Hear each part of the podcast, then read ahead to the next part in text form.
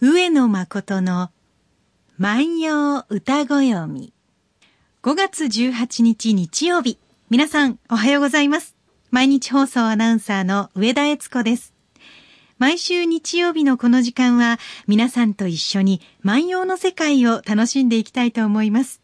私たちに万葉時代のちょっぴりいい話を聞かせてくださいますのは、奈良大学教授の上野誠先生です。先生、おはようございます。おはようございます。だんだん日が昇るのが早くなってきましたよね。そうですね。だから早起きも気持ちがいいな。そうですね。鳥が鳴くのも早くなったな、なんて思ってるんですが。今一番いい時かもしれないな。いい季節ですね、四季の中でね。そんな季節を楽しんでいきたいと思います。さあ、今日も、えっ、と、リスナーの方からいただきましたメールをご紹介したいと思います。富田林市にお住まいのゆあぴーさんからいただきました。ありがとうございます。上野先生、上田さん、おはようございます。おはようございます。毎週放送を楽しみにしています。毎日ブログを書くことを自分に課していて、週に1回ブログのネタにさせていただいていることをお許しくださいといただいて。あありがたいことですね。ねえ。先週は内容もさることながら、筆採検という言葉が気になりました。うん。自分は毎日ブログを書いているので、うん。部採検になるのでしょうか。うんどうもブサイクやなあなるほどね。なるほどね。ねえまあ、あの、筆採といってね、ええあの、えーそれがどれだけ、えーのがあるか。ですかはいら、それが溜まっている人はね、えー300枚、500枚と。うんで、私は、あー昨年暮れには700枚あったんですけれどもね、はい今私は100枚切ってると思いますね。ええええええあ、でもまだ100枚は残ってる。ありますね。ありますが、あの、えー今度は逆にですね、はいあの、筆採ゼロってね、いうことになると寂しいことになりますので、ああ、もう年間通してゼロっていう時はほとんどないんですか、年間を通してゼロだったら、はい。はい。あの、逆に仕事がないっていうことですよね。えーだから、あの、筆採は、えっと、でき、ちょっと時間があればできるっていう程度に持っておくっていうのが、まあ、あの、良いことなんですよね。あの、筆採がゼロだっていうことは、はい。あの、逆に良くないんですが、でも筆採がですね、どうでしょう、300枚っていうことになると、2、3ヶ月かかる原稿枚数になりますのでうん、それはやっぱりね、あの、かなり重いってことになりますよね。ううんん。まあ、あの、まあ我々の世界は、こう、もっとね、あの、例えば、厳しい世界でいきますと、はい。えー流行作家さんなんかで、うんえー座って書くと寝てしまうので、ええ立って原稿を書く方、大変。そういう方もいらっしゃいます。えーそこまで追い詰めて、自分を追い詰めて書いていかなきゃいけないんですね。で、しかも、ええあの、新聞の連載などを、はいえーなさってる方は、ええ最初にスタートすると、それを変更できませんので、あの、見せながら書いてるのと同じことですからね。途中経過を。これも大変なことで、まあ幸い私は、あの、そんなにあの、タイムな連載は持ってませんので大丈夫なんですが、まあ、あの、なるほど。皆さん方、あの、私の面白い、えーまあ、一つの言葉に反応してくださってね、あの、ああ、なんかそういうところが面白かったのかと思って、ちょっと、びっくりしました。先生がゴールデンウィーク忙しく180の筆採をはい。なんとか、クリアしました。なんとかクリアしました。ね。ええあの、おかげでね、ちょっとね、今、あの、腕が上がりませんけれども、大変なんですね大変だったです、大変だったです。肩が盛り上がっちゃうぐらい凝って。凝ってね、あねえの、大変なんですけど、はいただね、えっと、これもしかけてなかったらもう、来たらもう、例えば、おはようございますっていう感じでやってたと思いますけど、今日先生色艶がいいなと思まあまあ今、今明るくやってます。すね明るくやってます。はい。はい。えーそうしましたらね、ええそうですね、その明るい気持ちではないわけですが、はいさゆりの花が出てくる歌にしようかな。あ、今からの季節ですね。ですよね。うんあの、そうですね、野原を歩いていて、はい山を歩いていて、やはり百合の花に出会うと、ええおなんとなく、その、あ、山に来たなっていう印象、野原を歩いてるなっていう印象ありますよね。うん、とてもあの、目立つ花ですよね。そうです、一輪で。そうです、え一輪だけど目立ちますよね。はいで、そんなにたくさん群生するわけではありませんのでね。えうんうんうんそれが歌っている歌で、はいえー木の遊び豊川の歌一首というふうに題詞に出てきます。ですから男性の歌だと思い浮かべながら聴いてください。はい。えー和木もこが家の柿つのさゆり花。ゆりと言えるは稲というに似る。和木もこが家の柿つのさゆり花。ゆりと言えるは稲というに似る。えー通訳していきましょうね。はい。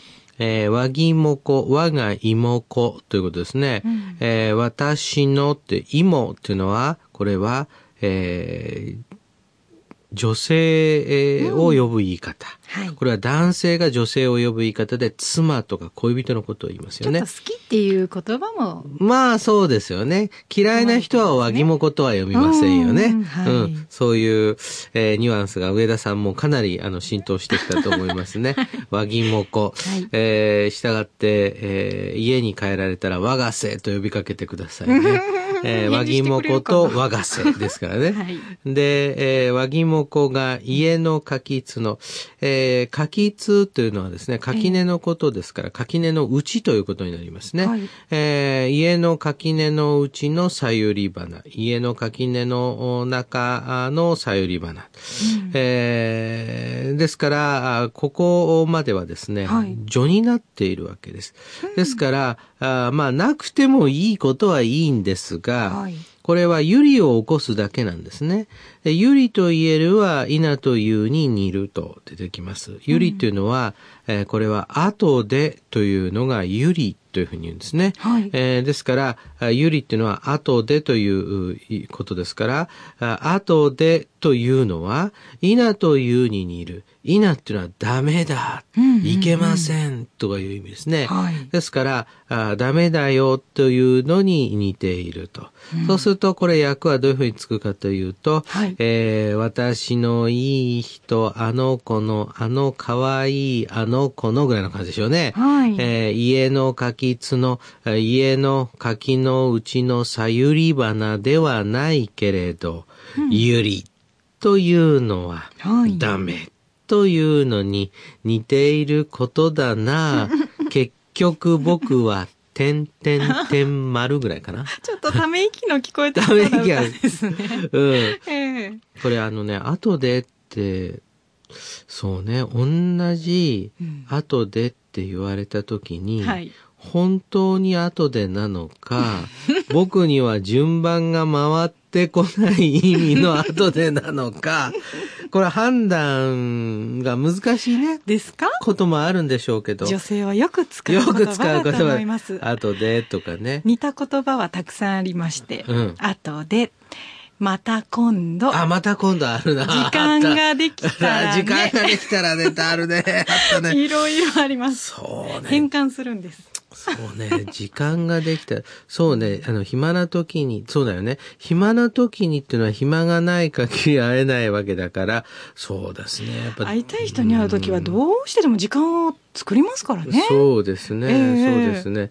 あの、ですから今の時は、はいあの、本当にデートしようと思えば、うん候補日はこの人、この人、この人ですって、もう3つ4つあげといて、あなたこの中から選んでくださいってこう言えばいいわけだかもしれませんけど、あの、まあなかなか難しい、あれですよね。あの、えーまた今度とかまたいつか、でも、一方ではね、はいまあそれ優しさでもあるわけですよね。まあ傷つけちゃいかんから、ダメよとは言わない。うん、あのこれ一つの日本人の考え方として、はい。えーそのおあなたとはお付き合いしないということではなくてご縁は大切にしましょう。縁は大切にするんやけれども、はいはいえーお付き合いをする縁ではないというねなんかそういうところが私はあるような気がしますね。お友達から始めましょうはずっとお友達なのかもしれませんもんね。そうね。そうね。いや、よく昔、どうでしょうか。あなたとはお友達の関係の方がいい感じがするわってね。言われましたか？えー言うということも当然あるし、なんで僕節目がちに言ってるのかわかんないけども。さっきまで晴れ晴れされてたまあまあ、晴れ晴れしてる。まあ、いろいろね、はいなことありますよええね。ええで、考えてみるとね、はいうんこの歌って、うんえー前半部分が、ええなんか振られた女性の一つのイメージなのかもしれないですよね。まあ、ゆりというのが、まあ、清楚なかうん。人ですよね。はいはいはい清潔な感じがする。ええしかもそれは、えーこのさゆりですから、小さなゆりで可憐な感じがする。ああ、ええはい。可憐て、そして凛とした感じがしますもんね。ですから私は今日ゆりのイメージで、あの、カッターシャツも、はいあの、白で、ええそして少しあの、初夏をイメージして、はいあの、薄いブルーで。の爽やかです。はい爽やかな。ゆりとは気がつきませんでしたが。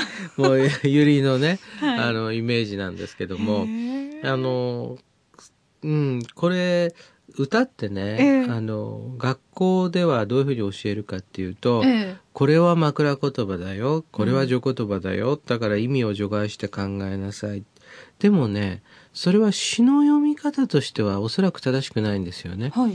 つまり解釈としては、詩っていうのは相反する二つのものを重ね合わせて、ええそこに生まれる味わいをこう表しているわけですよ。一本道じゃないんですね。一本道じゃないんですよね。はいで、一本道を表すっていうのは、例えば、それは例えば物を契約するとかね、こうご商売をなさるとかね最。短距離を行きたい最短距離を行って、そのシンプルに行く、はいでそういう、それはね、詩の言葉ではないんですよ。うん。